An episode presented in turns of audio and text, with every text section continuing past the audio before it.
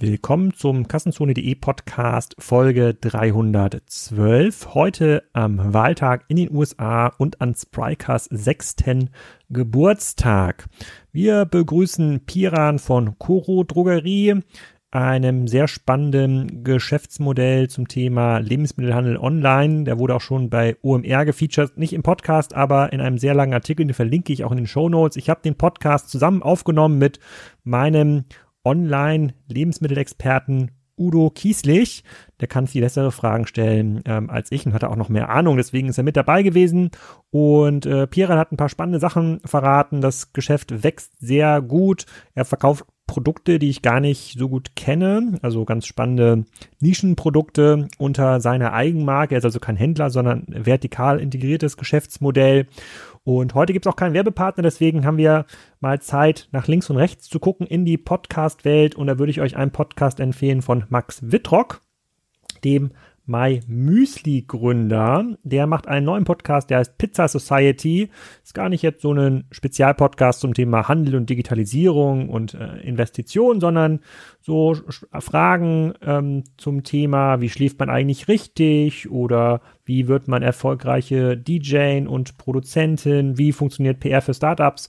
Da fragt er sein Netzwerk aus, hat eine sehr ruhige, gelassene Art, sind ganz, ganz spannende Dinge drin, verlinke ich auch in den Shownotes, kann ich sehr empfehlen. Und dann bedanke ich mich nochmal bei den Leuten von der OMR, die haben nämlich jetzt ein Papier-OMR-Report zugeschickt, den Strategy Guide to E-Commerce, den habe ich ja schon mal beworben. Der kostet auch einen dreistelligen Betrag, der wurde auch hier schon verlost und dadurch, dass ich ihn jetzt auch schon gelesen habe und diesen Report kenne, kann derjenige oder diejenige, die Lust hat, hier bei mir an der Ostsee vorbeizuschauen, sich diesen Report abholen. Also einfach Bescheid sagen, alex@kassenzone.de, wer so in der Nähe von Eckernförde wohnt und sowieso Zeit hat und Lust hat, etwas zu diesem Thema zu lesen, der kann den Report haben, verlinke ich aber auch nochmal in den Shownotes. Jetzt aber wieder zu den Inhalten. Piran von Koro Drogerie zusammen mit Udo Kieslich. Viel Spaß!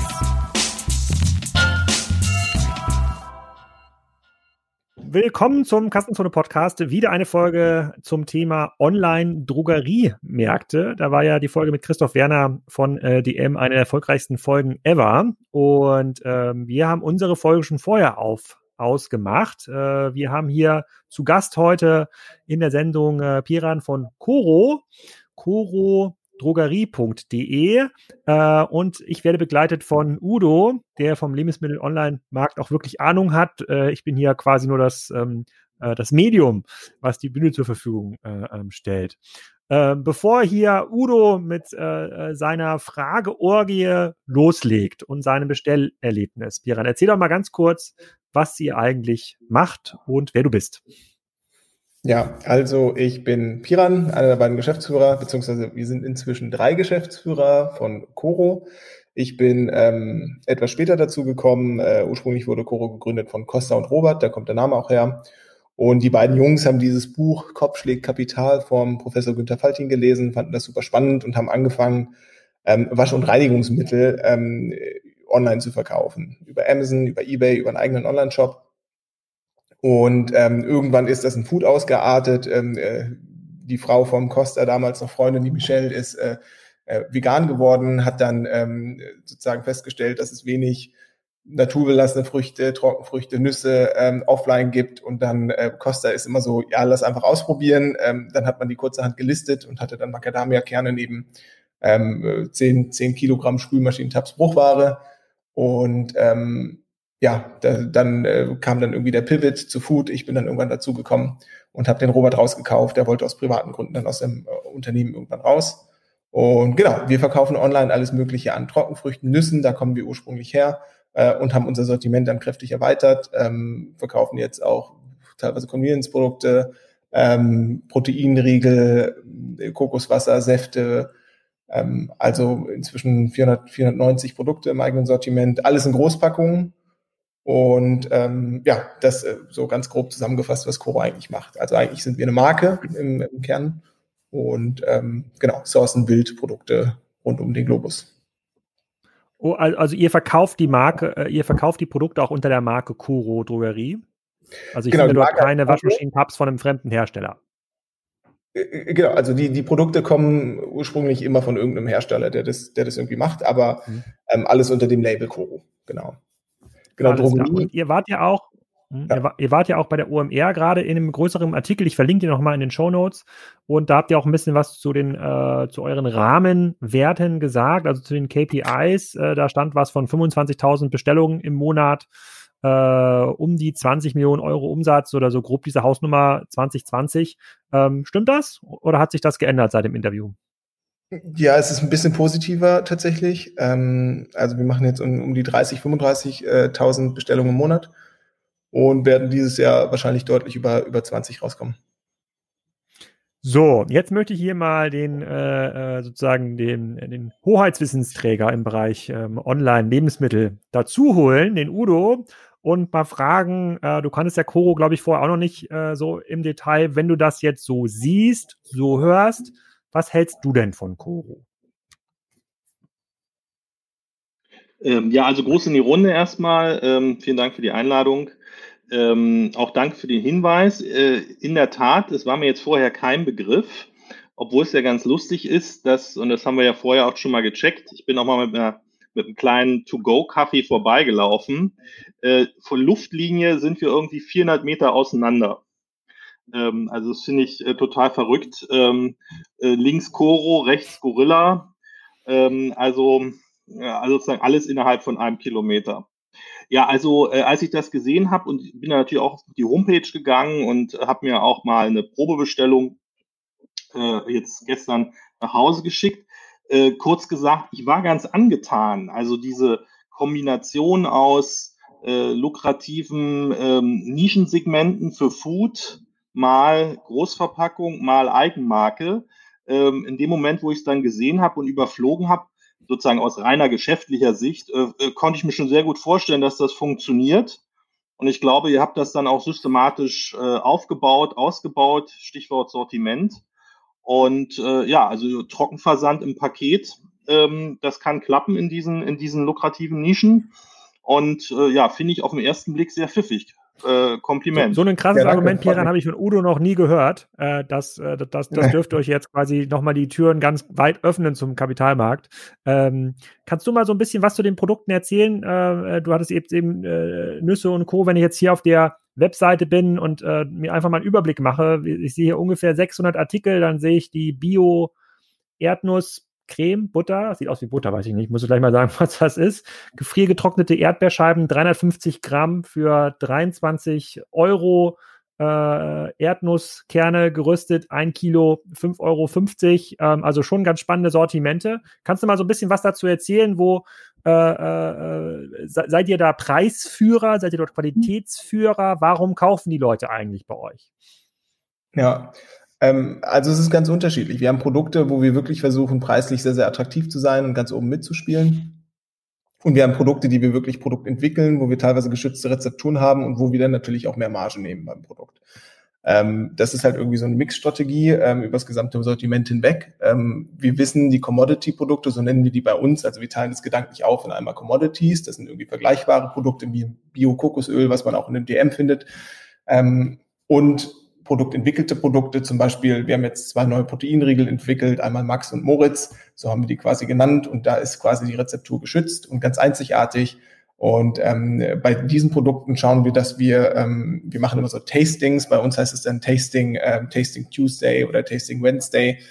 Und wir schauen immer, wenn wir bei so einem Tasting, wir kriegen auch viele Produkte von Lieferanten, die Votes akkumulieren können, also die Mehrheit der Taster akkumulieren können auf einzelne Produkte, versuchen wir uns dann auch irgendwie über Geschmack oder Qualität zu definieren und da quasi so ein bisschen das Sortiment zu erweitern mit einzigartigeren Produkten, die dann am Ende des Tages auch irgendwie die Rohmarge ein bisschen attraktiver gestalten. Aber ja, also rund um das ganze Sortiment sind viele alltägliche Produkte dabei. Wir kommen aus dem Segment irgendwie Veganer, Leute, die irgendwie ein bisschen was sparen wollen auch. Das ist sozusagen die Ursprungsidee von Koro, haben uns aber irgendwie relativ weit entwickelt und machen jetzt auch viele irgendwie eigenentwickelte Produkte. Also das teilt sich so ein bisschen so auf. Ich würde sagen, ungefähr 60-65% des Sortiments sind irgendwo vergleichbare Produkte. Da zähle ich auch ein Bio-Erdnussmus beispielsweise dazu, was es auch in dem DM gibt. Vielleicht ein bisschen anders im Geschmack, aber mehr oder weniger ist es ein ähnliches Produkt. aber auch irgendwie eigenentwickelte Produkte, wie gesagt, die Proteinriegel oder die Dattel-Haselnuss-Creme, die bei uns der Topseller ist. Genau. Abgefahren. Und der Wettbewerb online, sind das ähnlich spezialisierte Shops? Sind das Großpackungen auf Amazon von, keine Ahnung, ich konnte jetzt ja auch anfangen mit Udo. Wir haben ja eine extrem hohe Kompetenz beim Thema Marmelade, Apfelmus, Salz und Pfeffer. Wir konnten ja einfach jetzt auch unter Udo Alex Großpackung bei Amazon einstellen. Ist das der Wettbewerb oder ist der Wettbewerb dann tatsächlich der Bio-Vegan-Laden oder der um die Ecke? Also es kommt auch immer so ein bisschen auf die Käuferschaft an. Die Leute, die bei uns einkaufen, um ein bisschen was zu sparen, da ist natürlich ein vertikalisierter Anbieter auf Amazon, der nur Kokosöl verkauft im großen Stil, natürlich direkter Wettbewerb. Und da versuchen wir dann auch konkurrenzfähig im Preis zu sein. Das, was Amazon so ein bisschen als Nachteil hat, ist, als Händler muss ich halt immer die Versandkosten auf den Produktpreis draufschlagen, weil das ist irgendwie in den Prime-Kosten irgendwie mit drin. Das muss ich quasi als eigener Online-Shop nicht machen. Da habe ich irgendwie eine Versandkostenpauschale von 4,90 und wenn mein Sortiment groß genug ist, dass es einen guten Warenkorb ergibt und wirklich ein sozusagen holistisches Einkaufserlebnis, dann macht es für die meisten dann auch Sinn, bei Koro einzukaufen, weil ich nicht nur ein Produkt, sondern Durchschnittswarenkorb ist bei uns, glaube ich, so 65 €, 4-5 Produkte kaufe. Und dann prozentual die Versandkosten nicht mehr so ins Gewicht fallen. Und dieser Warenkorb-Mix oder quasi dieser Sortimentsmix, so wie er heute ist, du bist jetzt seit 4-5 Jahren dabei, war der schon immer so oder erwartest du 3.000, 4.000, 5.000 Produkte in ein paar Jahren? Also war das schon immer so die grundsätzliche Idee von Koro, das so zu machen, so wie wir es heute sehen?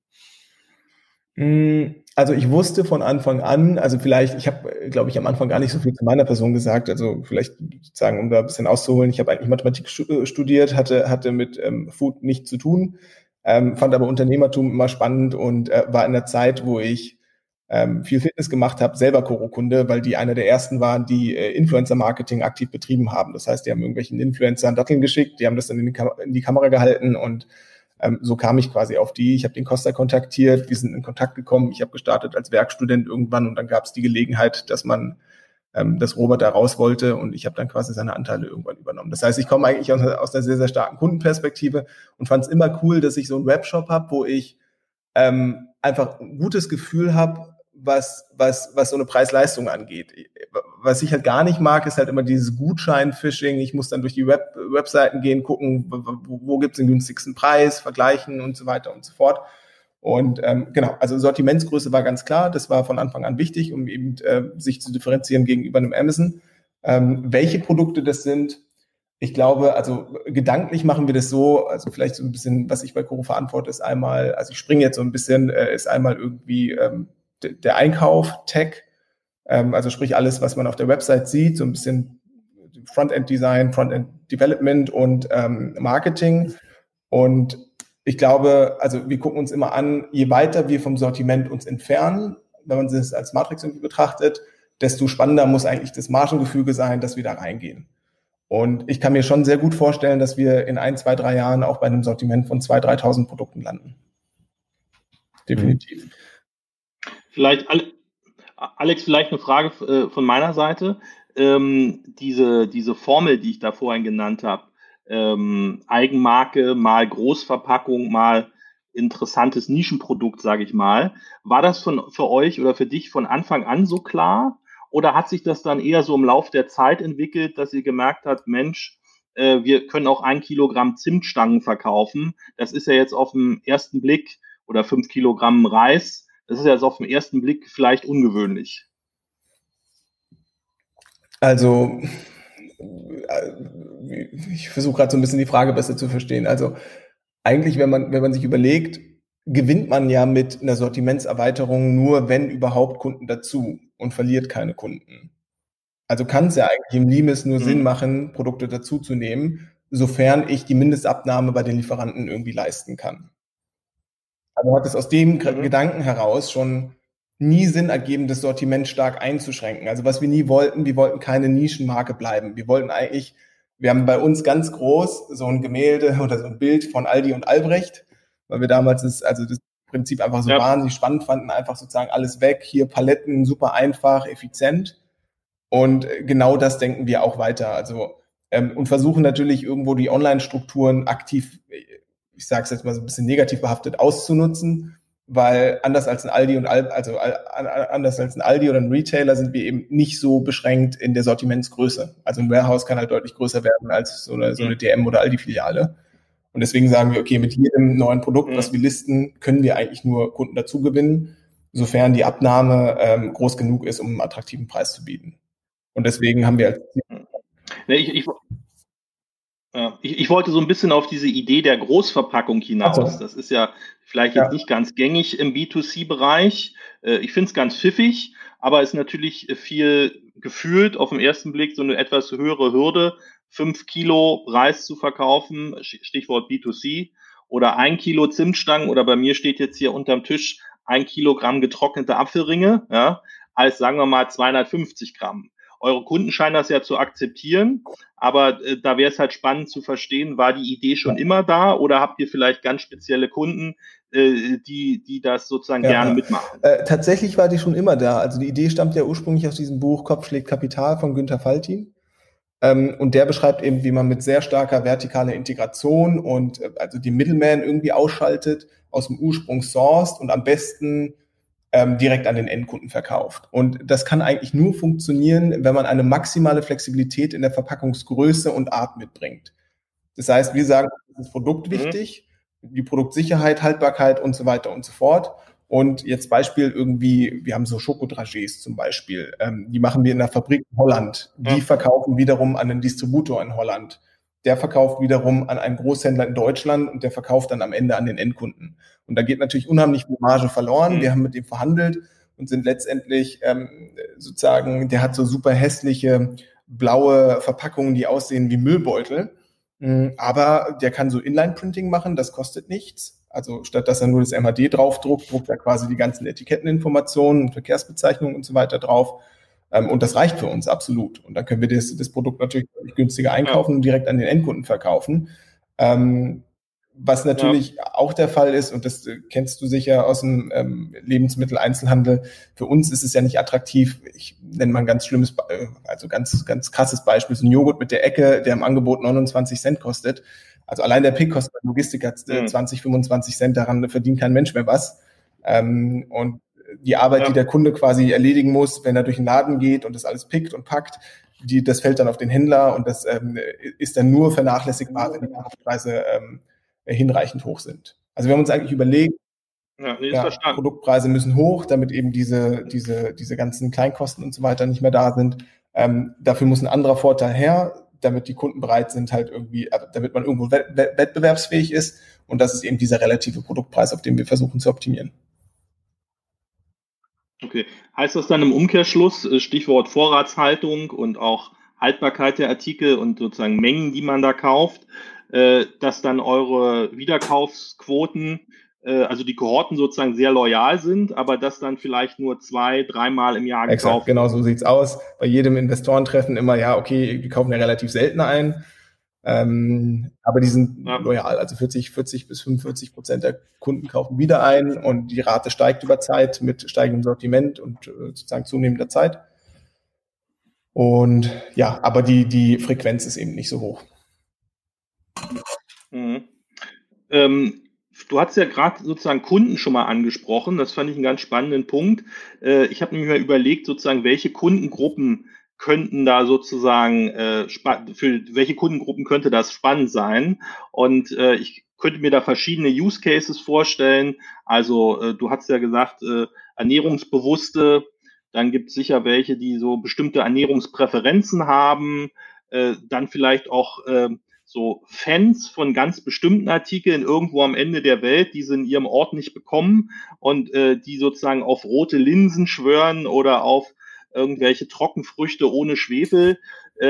Wie würdest du da eure Kundengruppen beschreiben oder zerfällt das Bild sozusagen in verschiedene Teilmengen? Also es gibt tatsächlich verschiedene Teilmengen. Wir haben da mal so ein paar Umfragen gemacht. Wir haben WGs, Studenten, die für ihre WG einkaufen. Wir haben Mütter, die für ihre Familie einkaufen. Wir haben aber auch viele Einzelpersonen, gerade viele sportaffine Leute, die teilweise vegan sind und die ganzen Rohwaren nutzen, um dann irgendwie ihr Porridge und so weiter selber zu machen, um da entweder Geld zu sparen oder eben Produkt mitzunehmen, was ihnen besonders gut gefällt. Wir kommen quasi ursprünglich, haben wir sehr viel Werbung gemacht mit vielen Fitness-Influencern und mit Leuten auf Social Media. Deswegen kommen wir eigentlich ursprünglich kommt unser Kunde aus einer eher jüngeren Zielgruppe. Aber teilweise haben sie es dann auch den Eltern weiterempfohlen. Teilweise ist dann unsere Sichtbarkeit gestiegen und wir haben dann sozusagen über transaktionale Keywords dann auch Kunden gewonnen. Also es ist relativ durchwachsen. Wir haben immer noch einen Peak zwischen den 20- bis 30-Jährigen und dann geht es so ein bisschen runter zwischen 30 und 40. Oder bis 45 sogar, und zwischen 45 und 65 gibt's immer noch so einen kleinen Hugel. Nicht den gleichen Peak wie zwischen 20 und 30, aber so, also da haben wir, sagen, wenn man das Integral darunter nimmt, ist es vielleicht genauso viel wie zwischen den 20- und 30-Jährigen. Okay, danke. Kannst du, mein Bild ist ausgefallen, falls euch wundern solltet, aber ich sitze noch vorm Rechner. Ihr seht jetzt so einen leeren Stuhl. Kannst du ein bisschen was zu den Kanälen erzählen, über die ihr Kunden gewinnt? Da vielleicht auch nochmal ganz kurz zurück in die OMR-Story. Dort habt ihr ja stark die Karte Influencer gespielt, die am Anfang so ein bisschen ernährungsaffin waren. Ich weiß nicht, ob das immer noch funktioniert, aber 20 Millionen Umsatz oder mehr kommen ja nicht von ganz alleine und da müssten ja auch ein paar Neukunden dabei sein. Also ich kann mir gut vorstellen, dass die Kunden loyal sind. Kommen wir vielleicht gleich nochmal dazu. Aber wie findet ihr eigentlich eure Kunden? Also primär, vielleicht die Aufteilung nach Traffic-Kanal ist 80% kriegen wir über 75-80% kriegen wir über Brand-Related Search. Was aber so ein bisschen natürlich biased ist. Also wenn jemand Koro Trockenfrüchte oder Koro irgendwas eingibt, dann hat er uns vielleicht bei einem Influencer gesehen und weil es teilweise keine dynamischen Links gibt, googeln die das einfach relativ schnell. Also ist das nicht so richtig sauber attribuierbar. Am Ende des Tages sehen wir aber definitiv, wie viel Umsatz wir durch welchen Gutscheincode machen. Da haben wir eine relativ gerade Metrik. Und Influencer ist immer noch unser fast einziger Marketingkanal, den wir aktiv betreiben. Also 90% unserer Marketing-Spendings ist aktuell ungefähr 92.000 Euro im Monat, gehen direkt in Influencer, in direkte Partnerschaften. Wir haben da eine, die das Vollzeit macht bei uns. Da versuchen wir auch aktiv irgendwie die Marke Koro zu spielen. Also wir unterscheiden uns so ein bisschen dadurch, dass wir eben nicht so hochmargige Produkte haben, sondern eigentlich ticken von der DNA wie ein Aldi, wie ein Lidl. Also in der Regel hoffentlich relevant sein sollten in der Empfehlung und versuchen dadurch ein bisschen bessere Preise zu kriegen am Ende des Tages. Und jeder Influencer kriegt dann einen Gutscheincode.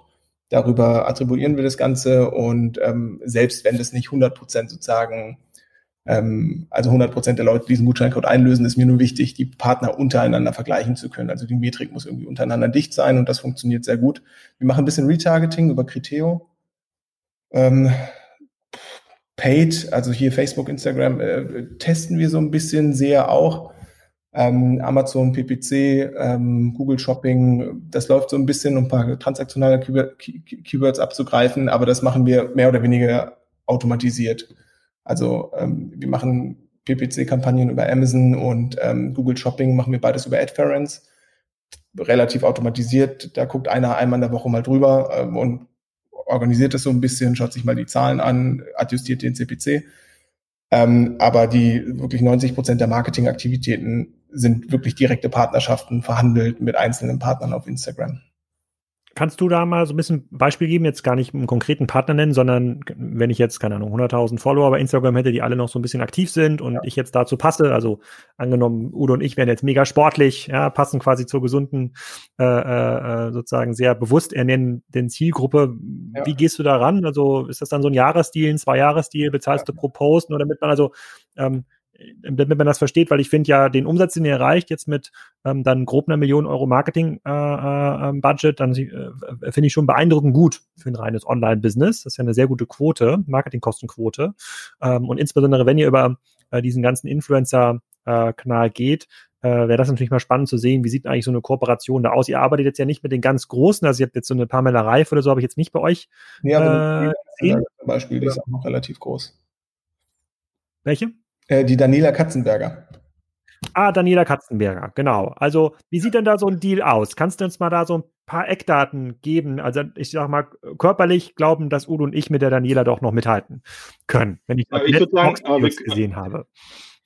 Also, ich glaube, wir könnten sehr gut für Brainfood Werbung machen. Ja, genau. Also, sag doch mal, was tun? Wie viel Kohle wollen wir verdienen? Nee, wir machen tatsächlich auch viel Podcast-Werbung. Also, Podcast-Werbung war super, super erfolgreich bei uns, muss ich sagen. Also jeder, der noch nicht Podcast-Werbung gemacht hat, bitte den Alex anschreiben und definitiv Podcast-Werbung machen. Das funktioniert tatsächlich, also bei uns sehr gut. Genau, wie so ein Deal aussieht. Also tatsächlich, wir beurteilen, Alex, weil du gesagt hattest am Anfang, dass wir uns überlegen, passt die Zielgruppe, junge, fitnessaffine Leute. Wir schauen uns gar nicht so unbedingt an, ob das eine passende Zielgruppe ist, weil die Zielgruppe so divers ist. Also gedanklich versuchen wir uns vielleicht an einem DM oder Aldi zu orientieren und sagen, jeder Mensch muss irgendwie Lebensmittel einkaufen. Preis ist was alle versuchen zu optimieren. Also kann eigentlich potenziell jeder unser Kunde sein. Was wir uns stärker angucken, ist, wie stark ist eigentlich die Verbindung zwischen Talent und der Followerschaft. Also gibt es viele Interaktionen? Sind die Leute irgendwie trustworthy? Haben die irgendwie, also glauben wir denen, dass die eine relevante Empfehlung leisten können oder nicht? Und am Ende des Tages ist es immer ein unternehmerischer Deal. Also 20-30% der Deals funktionieren halt nicht profitabel, aber werden halt durch die 70% anderen Deals dann irgendwie mehr oder weniger subventioniert.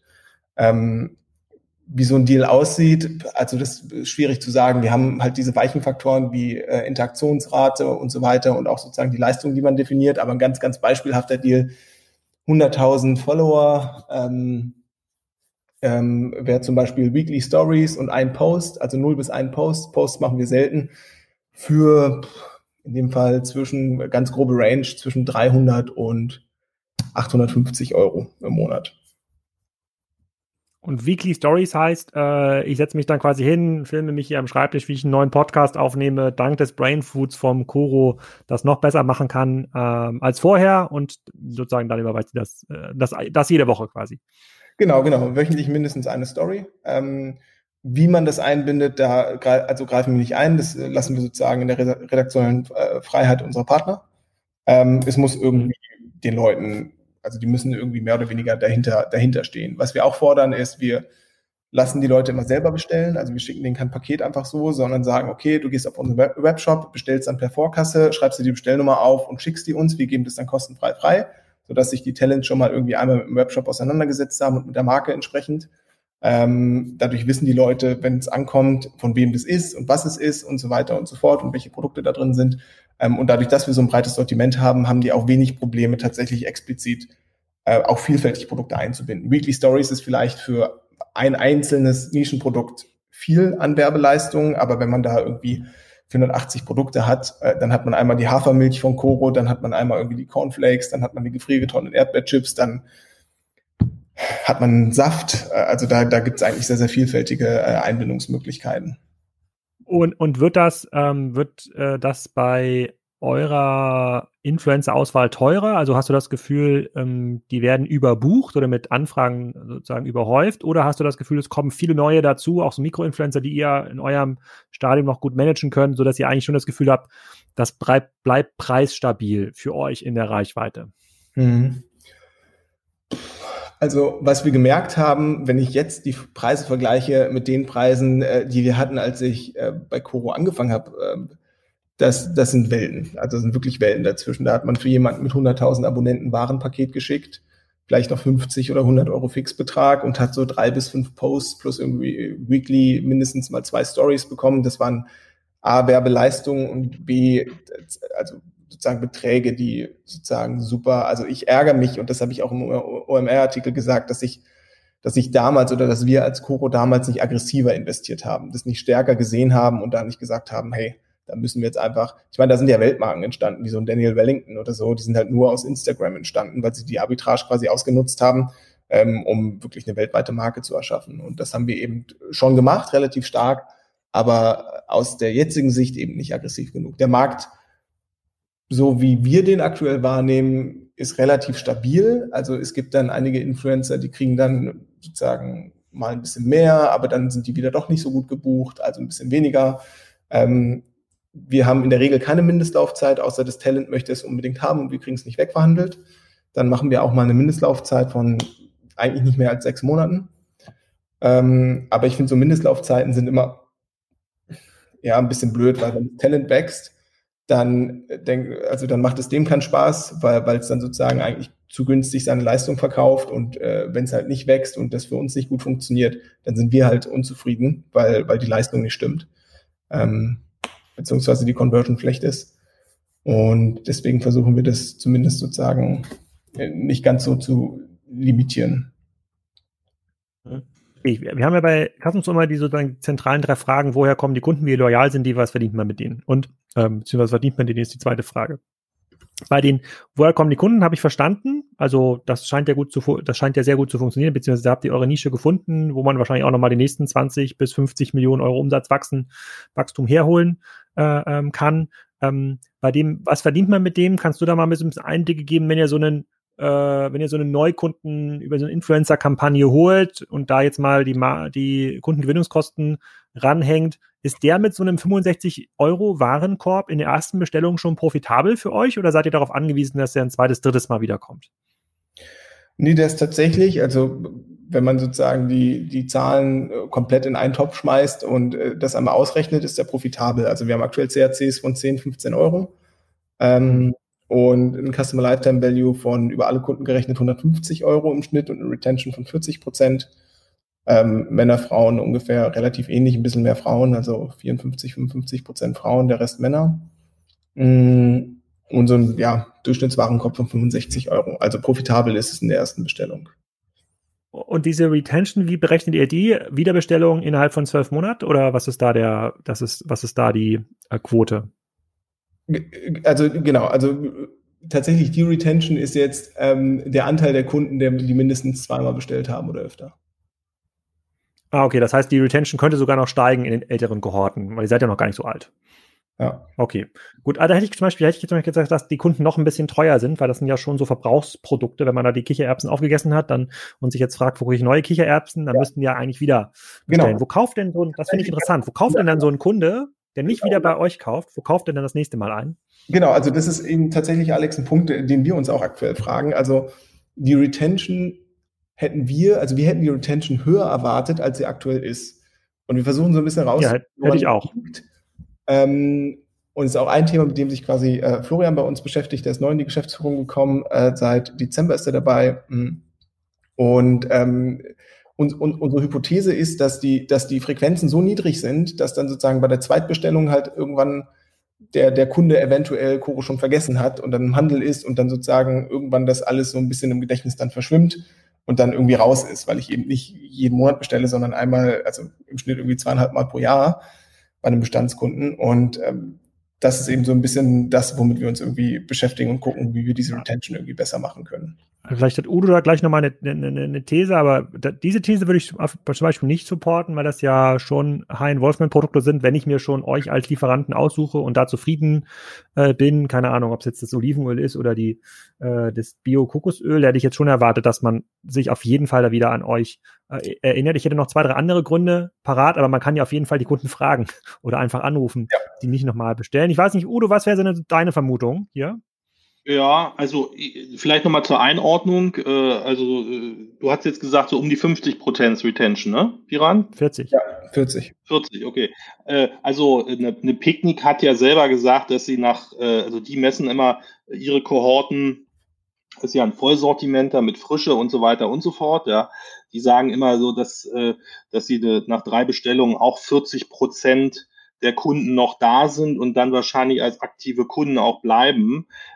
Ich hatte ja vorhin schon mal gesagt, dadurch, dass in der Regel ja Großverpackungen verkauft werden, wenn das jetzt nicht ein B2B-Kunde ist oder der irgendwie 10 Kinder zu Hause hat, ja, ich brauche natürlich ein halbes Jahr, bis ich da die 10 Kilo Basmati oder weiß ich nicht, 1 Kilo Zimtstange oder was es da noch alles gibt, Pistazienmus, Kokosöl, bis ich das verkonsumiert habe. Und das macht natürlich den Kunden so ein bisschen anfällig, dass er euch vergisst, das hast du ja schon gesagt, B, dass seine Präferenzen sich ändern. Und man darf ja auch nicht vergessen, dass, glaube ich, ein paar Basics, muss man fairerweise sagen, aus dem Sortiment. Die gibt es ja auch bei Alnatura, bei DM, Rossmann und so weiter, sodass die Wechselkosten wieder von online zu stationär, jetzt da mal wieder eine Tüte rote Linsen zu kaufen, die sind ja gar nicht so hoch. Und deswegen muss ich sagen, ist das jetzt, glaube ich, ein ganz guter Wert. Und es gibt, glaube ich, auch, also da, das ist jetzt irgendwie nicht, dass man überrascht mich jetzt nicht die Werte.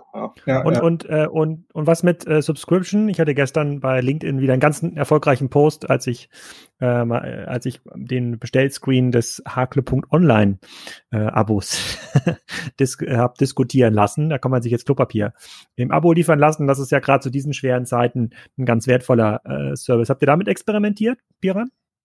Ja, also ich habe da eine relativ klare Meinung zu Subscription. Ich sehe gerade witzigerweise den Post von Udo mit der riesen Reispackung hier.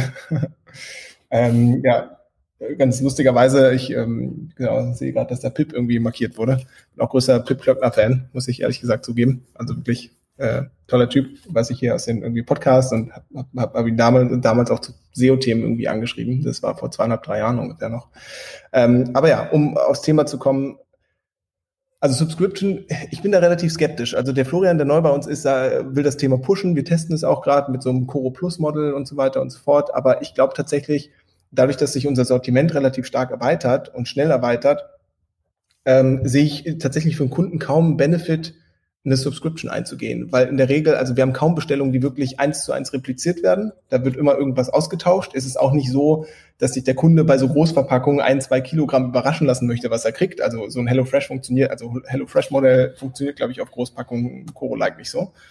Und ich finde so ein bisschen auch die Denke so ein bisschen, dass man angenommen der Kunde, also Subscription funktioniert für mich, irgendwie kommt es so ein bisschen, also aus Business-Model-Sicht voll klar, ich möchte die Retention irgendwie besser machen, aber so von der Denke ist es, ein Kunde kommt ja eigentlich wieder, wenn dein Service gut genug ist.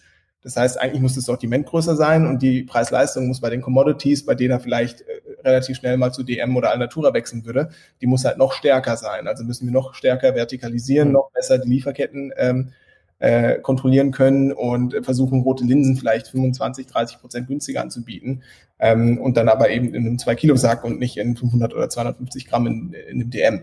Und Subscription ist so eher, der Kunde geht weg, dann nehme ich ein Lasso, versuche den irgendwie einzufangen und dann auch nicht loszulassen. Und das fühlt sich irgendwie, finde ich, nicht so gut an, und ich sehe tatsächlich auch den Zweck nicht so unbedingt. Also warum sollte ich mir 1:1 dieselbe Bestellung, die ich bei Koro getätigt habe, nochmal 3 Monate später tätigen? Keines der Daten, die wir haben, gibt wieder, dass die Bestellungen so 1:1 repliziert werden, sondern da wird halt immer was ausgetauscht. Und dann denke ich mir, ja gut, wenn ich dann entweder in meinen Account gehe und dann ein Produkt tausche, da kann ich auch direkt einfach bestellen. Da kann ich einfach direkt neu die Bestellung machen. Dann habe ich sozusagen als Kunde auch keinen großen Benefit, dass ich da eine Subscription habe oder nicht. Plus, man muss auch sagen, so Abos sind nicht ganz unkomplex. Ich weiß, so Shopsysteme und so weiter definitiv ab, aber angenommen, Produkt ist out of stock, so, dann musst du den benachrichtigen, dann kriegt er das irgendwie nicht mit, dann ist die User Experience scheiße, weil der irgendwie ein Produkt dann nicht kriegt, was er unbedingt braucht, auf was er gezählt hat.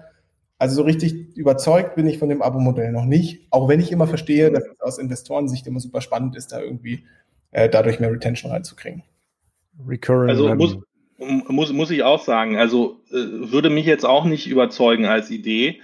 Also erstens im Food-Bereich oft schwierig, und bei den langen oder relativ langen großen Abständen zwischen den Wiederkäufen, also ich wüsste jetzt nach dem 1., 2. Mal nicht, in wie vielen Monaten oder Quartalen ich jetzt wieder, 1 Liter Kokosöl brauche oder 5 Kilo Basmati-Reis, und dann muss man ja irgendeine Zeitleiste festlegen, und das Shoppen geht auch relativ einfach. Also der Shop ist sehr nutzerfreundlich, fand ich zumindest, hat schnelle Lieferungen. Das waren 24 Stunden hier, einfache Payment-Optionen. Warum soll ich mir da jetzt als Kunde Handschellen anlegen und irgendein komplexes Abo abschließen? Also das würde mich jetzt, bis auf vielleicht so ein paar spezielle Use-Cases aus dem Gastro-Bereich, aber wie gesagt, würde mich jetzt auch nicht anspringen als wirklich gute Produktidee.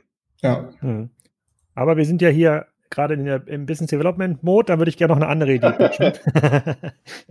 So habe ich jetzt, ich klicke hier parallel immer rum in eurem Shop. Jetzt habe ich mal auf Superfoods geklickt. Das springt total ins Auge gesprungen. Da muss ich sagen, da kenne ich das meiste gar nicht. Da ist Bio-Gerstengraspulver, Bio-Mackerpulver, Bio-Hagebuttenpulver. Hagebutte kenne ich noch, nicht als Pulver. Blütenpollen, Spirulina-Pulver. Das Blaue, ne? Wir schicken hier ein blaues Paket. Und zwar mit Superfoods.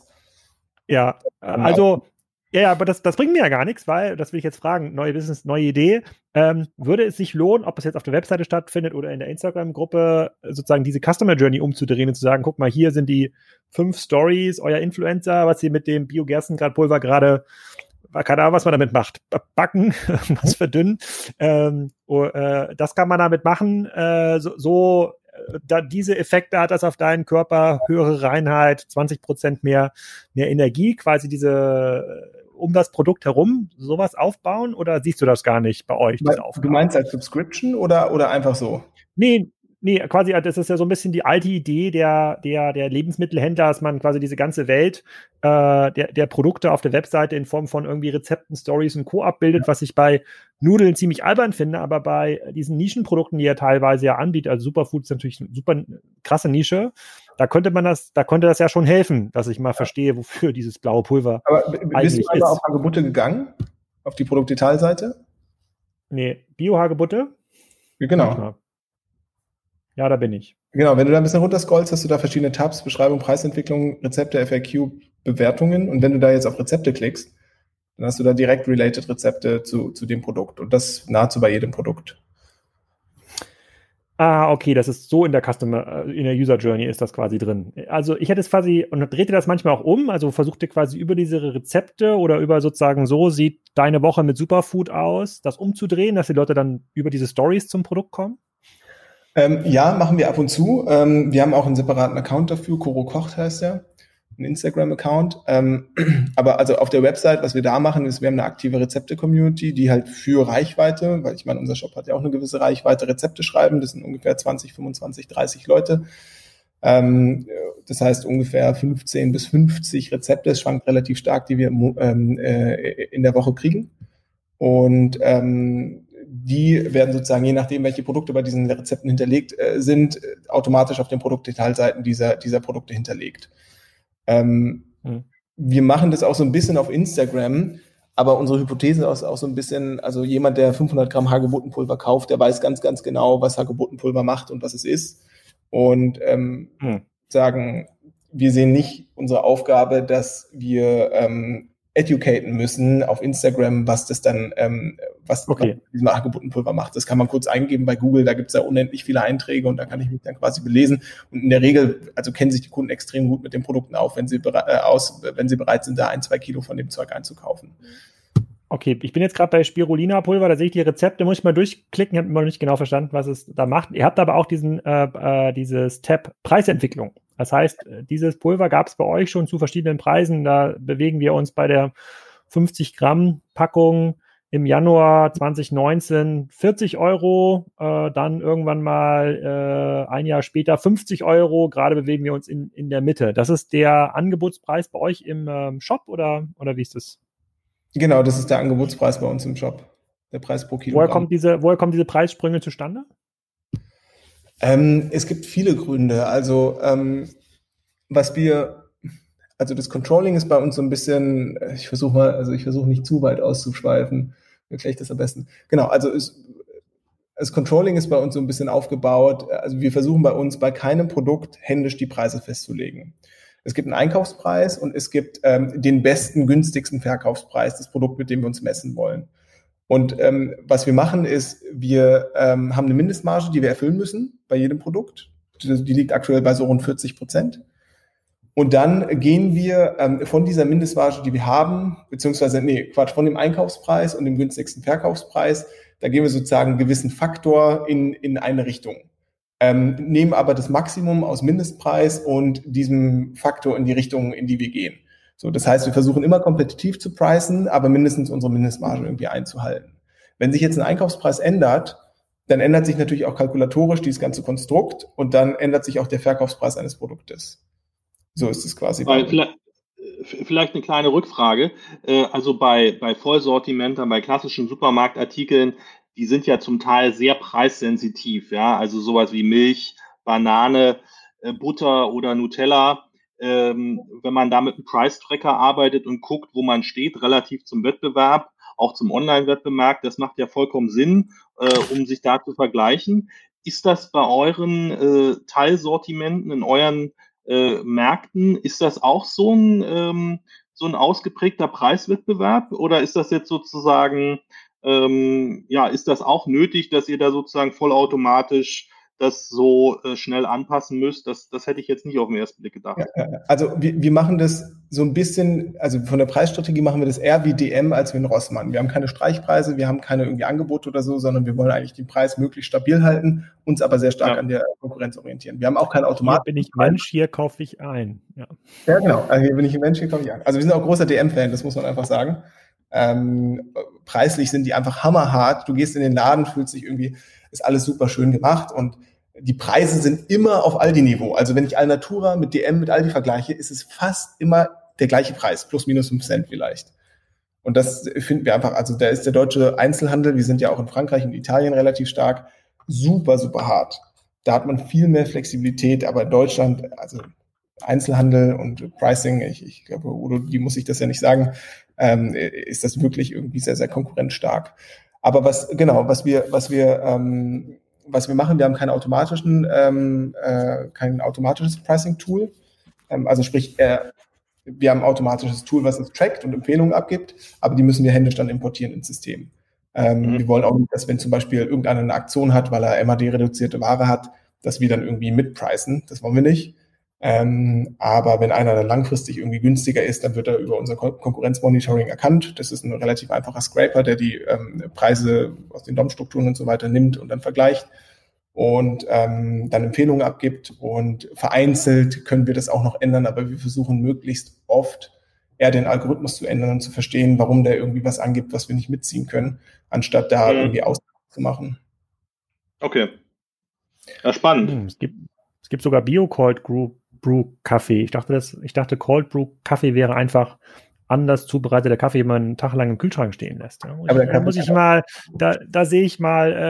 ich noch mal bei euch in die Rezeptdatenbank gucken. Ich sehe, wahrscheinlich lacht jetzt die Hälfte der Podcast-Hörer, weil ich mich jetzt hier bei Spirulina nicht mit rumbekleckert habe. Aber da muss ich noch mal in die Superfoods-Schulung gehen. Aber Alex, einen guten Hinweis.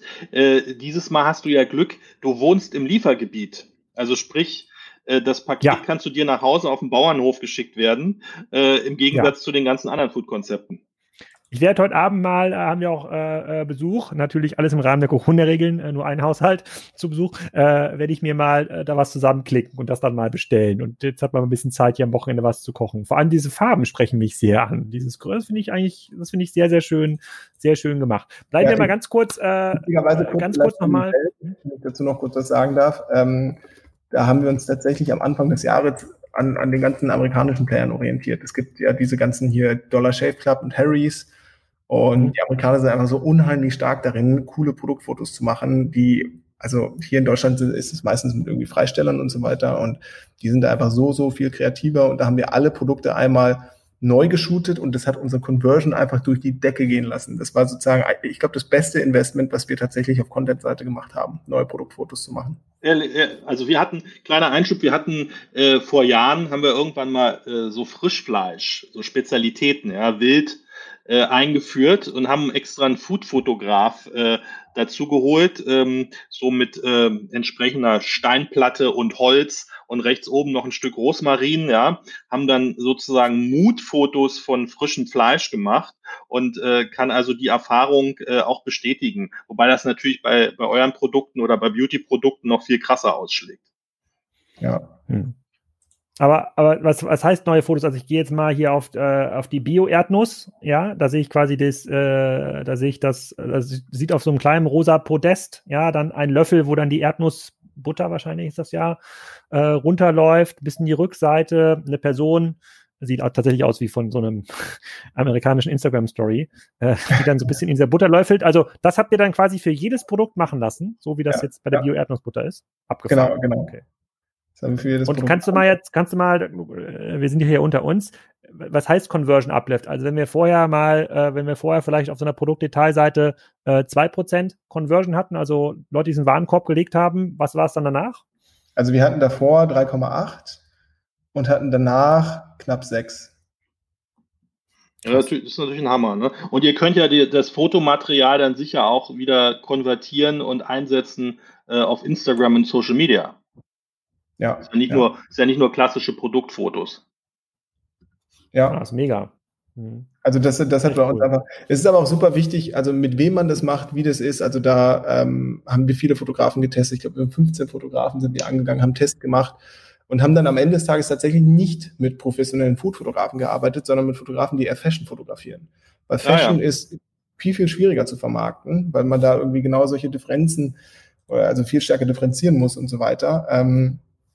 Und das hat einfach wahnsinnig gut funktioniert. Also da haben wir auch viele Reshoots gemacht. Wir wollten, dass man wirklich nah rangeht und die Produkte im Detail sieht, die Textur sieht. Mir ist immer wichtig, dass man im Listing maximal viele Informationen gibt. Ja, teilweise, wo Fotografen sagen, das ist zu nah, das sieht nicht mehr schön aus. Aber diese Textur ist einfach eine zusätzliche Information, die ich dem Kunden geben kann, die vielleicht Lust aufs Produkt macht oder mehr Infos gibt, die dann sozusagen Kauf beeinflussen können oder nicht.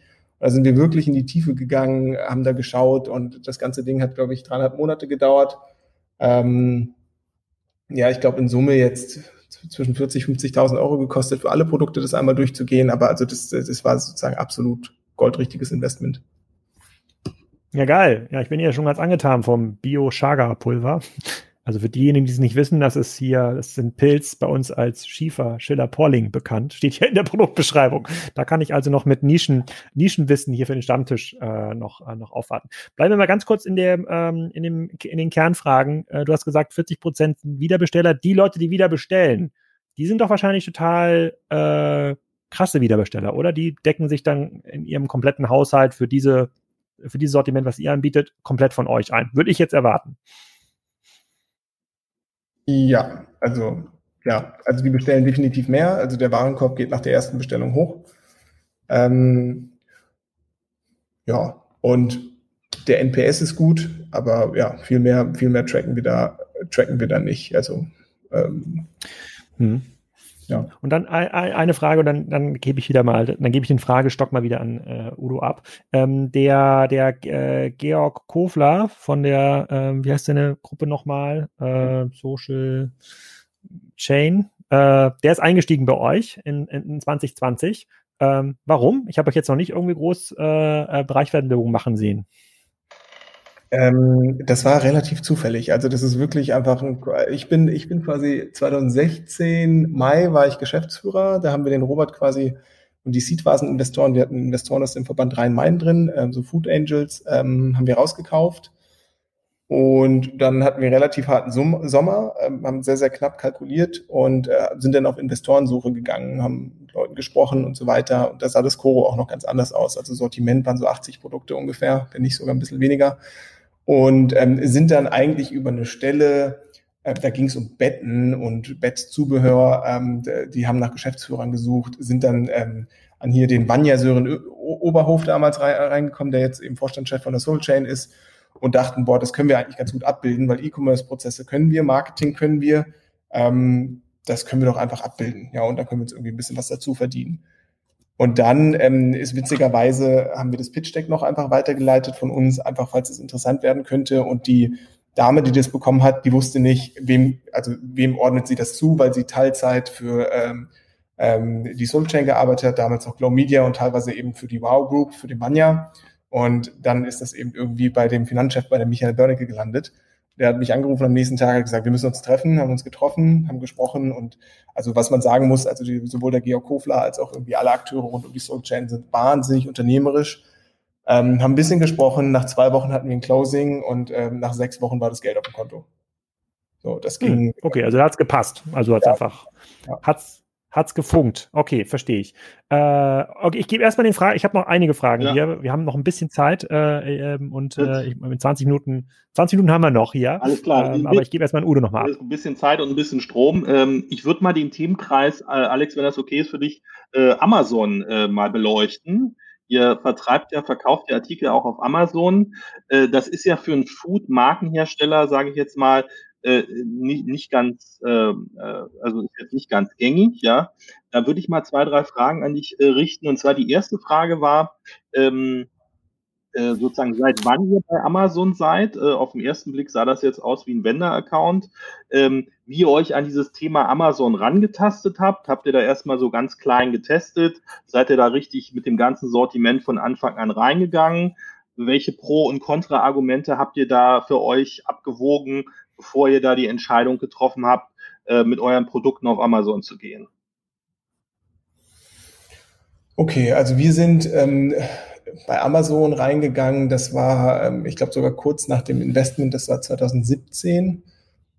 Davor hatten wir das einfach nicht auf dem Schirm und da waren wir operativ nicht richtig drin und was auch immer. Und dann dachten wir, aber Amazon ist irgendwie wichtig und dachten, das ist ein super Neukundenakquise-Kanal, weil ich weiß nicht, wie viel waren das? 40% der Deutschen starten ihre Produktsuche auf Amazon. Mhm. Ich weiß nicht, ob das auf den Foodbereich zutrifft, wahrscheinlich nicht ganz so viel, aber trotzdem sehr stark. Warum nicht mitnehmen? Also wäre ja töricht, da irgendwie nicht gelistet zu sein. Und dann haben wir geguckt, wer kennt sich damit aus? Dann habe ich sozusagen ein paar Leute aus dem Netzwerk gehabt, die hier kleine FBA-Brands hatten und so weiter und so fort. Und dann haben wir uns mit denen ausgetauscht und haben dann direkt auch das ganze Produktsortiment drüber gezogen. Von der Strategie her, also ich sehe absolut gar keinen Grund, nicht bei Amazon gelistet zu sein. Das macht für uns einfach nur Sinn.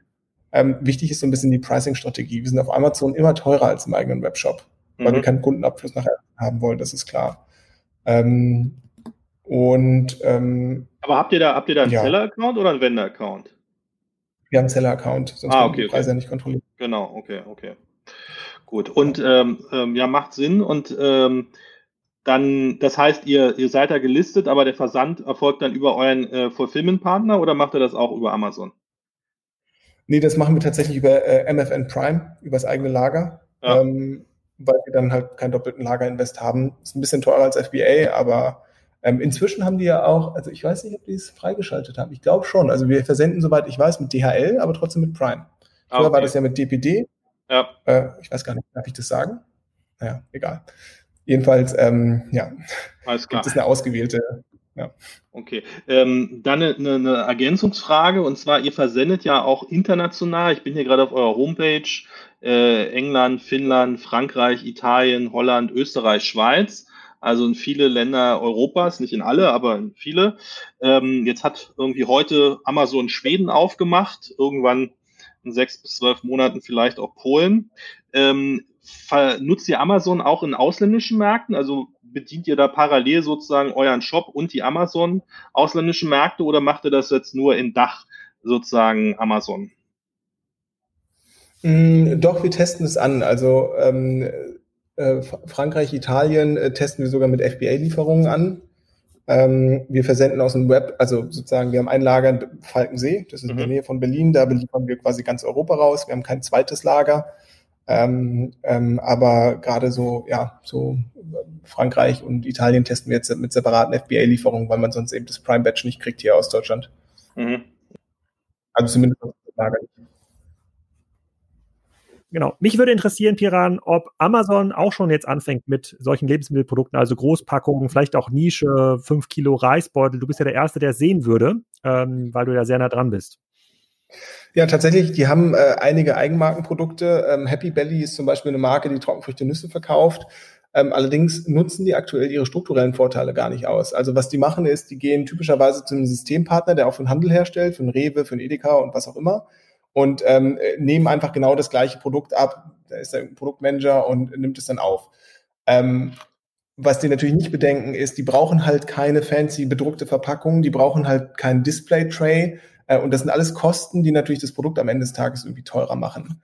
Das ist die eine Sache. Und die zweite Sache ist irgendwie, Markenaufbau ist was aus meiner Sicht irgendwie Amazon noch nicht so super aktiv betreibt. Aber also, was wir halt immer wieder sehen, teilweise kriegen die Produkte schlechte Bewertungen oder sie sind halt preislich nicht wirklich kompetitiv. Aber ich glaube definitiv, also wenn ich Amazon wäre, und das sage ich jetzt natürlich mit maximalen Insights bei Koro, da glaube ich, Koro einer der spannendsten Akquisitionstargets für Amazon selbst, weil sie sich quasi mit einer Akquisition alle Lieferketten so reinholen, von dem ganzen Food-Bereich, der halt dann auch auf die Online-Strukturen optimiert ist. Weil wir gehen hin zum Lieferanten, wir gehen in den Ursprung und schauen, wie man mit einer maximalen Flexibilität in der Verpackungsart und Größe das Produkt zu einem möglichst günstigen Preis sourced. Sind wirklich tief drin in den Supply Chains, plus ja, machen halt so ein bisschen Markenaufbau über Instagram und Co. Wo du das Thema Akquisition schon ansprichst, ich versuche ja noch eine zweite Folge mit Christoph Werner zu machen. Da sind noch viele Fragen offen geblieben. Kann ich ihm auch euch als Akquisitionstarget vorschlagen? Weil du hast dich ja schon als DM-Fan geoutet und hier wird doch 1 + 1 = 3, wenn ich richtig zugehört habe. Also das kann ich so nicht sagen. Also ich glaube, an der Stelle wäre es ein bisschen zu früh. Weil wir haben noch ein Wenn Amazon dich kaufen kann, dann doch auch DM. Ja. Also wir sind nach wie vor große DM-Fan. Wir unterhalten uns über alles super gern und dann guckt man einfach, was dabei rauskommen kann und was nicht. Ich nehme das mal mit. Christoph Intro zu Koro. Ja, mach ich mal. Okay. Aber Udo hatte noch 1, 2 Fragen. Ja, also was du gesagt hast, macht ja voll Sinn. Erinnert mich auch so ein bisschen an diese Akquisition von Whole Foods von Amazon. Die haben das meines Erachtens nicht in erster Linie gemacht. Gibt es bestimmt mehrere Gründe, aber sicher nicht in erster Linie wegen den Logistik-Assets, sondern auch unter anderem wegen dem Thema Sortimentskompetenz und sozusagen Einkaufskompetenz und Supply Chain. Also das kann ich vollkommen nachvollziehen. Ich würde noch mal eine Frage zu den internationalen Märkten, also zu Europa, ins Auge fassen. Was stehen da oder kannst du da irgendwas sagen, zu welche Märkte da als nächstes anstehen? Und wonach unterscheidet ihr eigentlich, welche Märkte für euch attraktiv sind? Ist das in erster Linie, weiß ich nicht, die Anzahl der Influencer in den Märkten? Ist es die reine Größe? Ist das die Anzahl der Anfragen? Ich kenne das noch von früher, dass sich oft Leute aus anderen Märkten gemeldet haben und gesagt haben, sie wollen gern Lebensmittel aus Deutschland. Und wenn ihr dann irgendwie 100 Mal im Monat aus Polen eine Anfrage bekommt habt, dann sagt ihr, okay, jetzt scheint Polen so attraktiv zu sein, jetzt gucken wir uns das mal genauer an. Also zuallererst gucken wir natürlich, können wir das Land in relativ kurzer Zeit von der Versandzeit her aus dem aktuellen Lager beliefern. Das ist sozusagen eine... wenn nicht sogar die wichtigste Metrik. Deswegen ist so in Frankreich und Italien super spannend. B, wie sind die Lebensmittelpreise dort? Also wir nehmen irgendwie unsere Kernprodukte, mal irgendwie das Topseller-Sortiment und gucken uns an, wie sind die günstigsten Konkurrenten für diese Topseller-Produkte? Und C, wie bin ich in der Kundenakquisition? Also was kosten dort Influencer? Was zahlen wir hier? Was zahlen wir dort? Sind die Preise eher niedriger oder eher höher? Also das sind sozusagen diese 3 Metriken, die wir uns zuallererst quasi angucken. Ja. Okay, und können sich da die Koro-Kunden nächstes Jahr noch auf ein neues Land freuen oder ist das noch... Ja. Also wir haben tatsächlich diese Woche angefangen, den Webshop auf Polnisch zu übersetzen. Das ist ich würde sagen, also das ist ein Markt, den wir vor 2-3 Jahren noch nicht so uns angeguckt hätten, aber tatsächlich die initialen Kosten, einen Webshop zu übersetzen, sind relativ überschaubar. Und wenn man jetzt schon anfängt, irgendwie mal den Markt so ein bisschen auszutesten, hat man so andere Benefits. Also wenn du so eine Instagram-Historie hast und da schon mal ein paar Follower aufbauen kannst und dann auch irgendwie die ersten Partnerschaften knüpfen und daraus die Learnings mitnehmen kannst, kannst du später halt viel leichter adaptieren. Plus, das hat natürlich auch ein bisschen Strahlwirkung, dass du dann irgendwie da bist, dass ein Kunde, der aus Deutschland einem polnischen Kollegen irgendwas empfiehlt, dann auch direkt bestellen könnte und so weiter und so fort, auch wenn man die Spendings von heute auf morgen hochfährt. Also Polen übersetzen wir aktuell, Spanien schauen wir uns auch an, haben auch mit den Übersetzungen angefangen, Schweden haben wir auch angefangen noch zu übersetzen, Finnland sind wir schon aktiv. Ich würde sagen, Finnland, UK, Niederlande sind Märkte, die nicht ganz so gut funktionieren aktuell für uns wie ein Italien und Frankreich. Da kann sicherlich der Florian bei uns noch ein bisschen mehr dazu sagen, aber das ist das, was ich sozusagen grob so gesehen habe in den Zahlen und worüber wir auch so gesprochen haben. Alle 5 Märkte wachsen allerdings. Ja, weil Koro irgendwie Max in allen Märkten, in denen wir aktiv sind. Und wie gesagt, Polen, Schweden und Spanien schauen wir uns so ein bisschen an, übersetzen die Website. Vieles kann man über DeepL machen, mit ein bisschen Korrektur lesen. Das ist alles nicht so schwierig, einen Webshop einfach zu spiegeln in den anderen Ländern. Das funktioniert, ja. Ich hätte noch mal eine Frage. Ich glaube, vor ein paar Wochen habt ihr gesagt, ihr seid jetzt neu gelistet bei dem stationären Händler Alnatura. Ja. Ist das jetzt sozusagen der erste Testpilot im klassischen LEH? Kommen da noch mehr? Und wo siehst du sozusagen die Vertriebsschienen, euer Shop, Amazon bzw. Marktplatz und stationärer Handel, sagen wir mal in 3 Jahren? Okay, also wir sind genau im Alnatura gelistet, wir sind auch im DM Österreich gelistet. Mhm. Wir waren mit 2 Aktionen im Penny drin.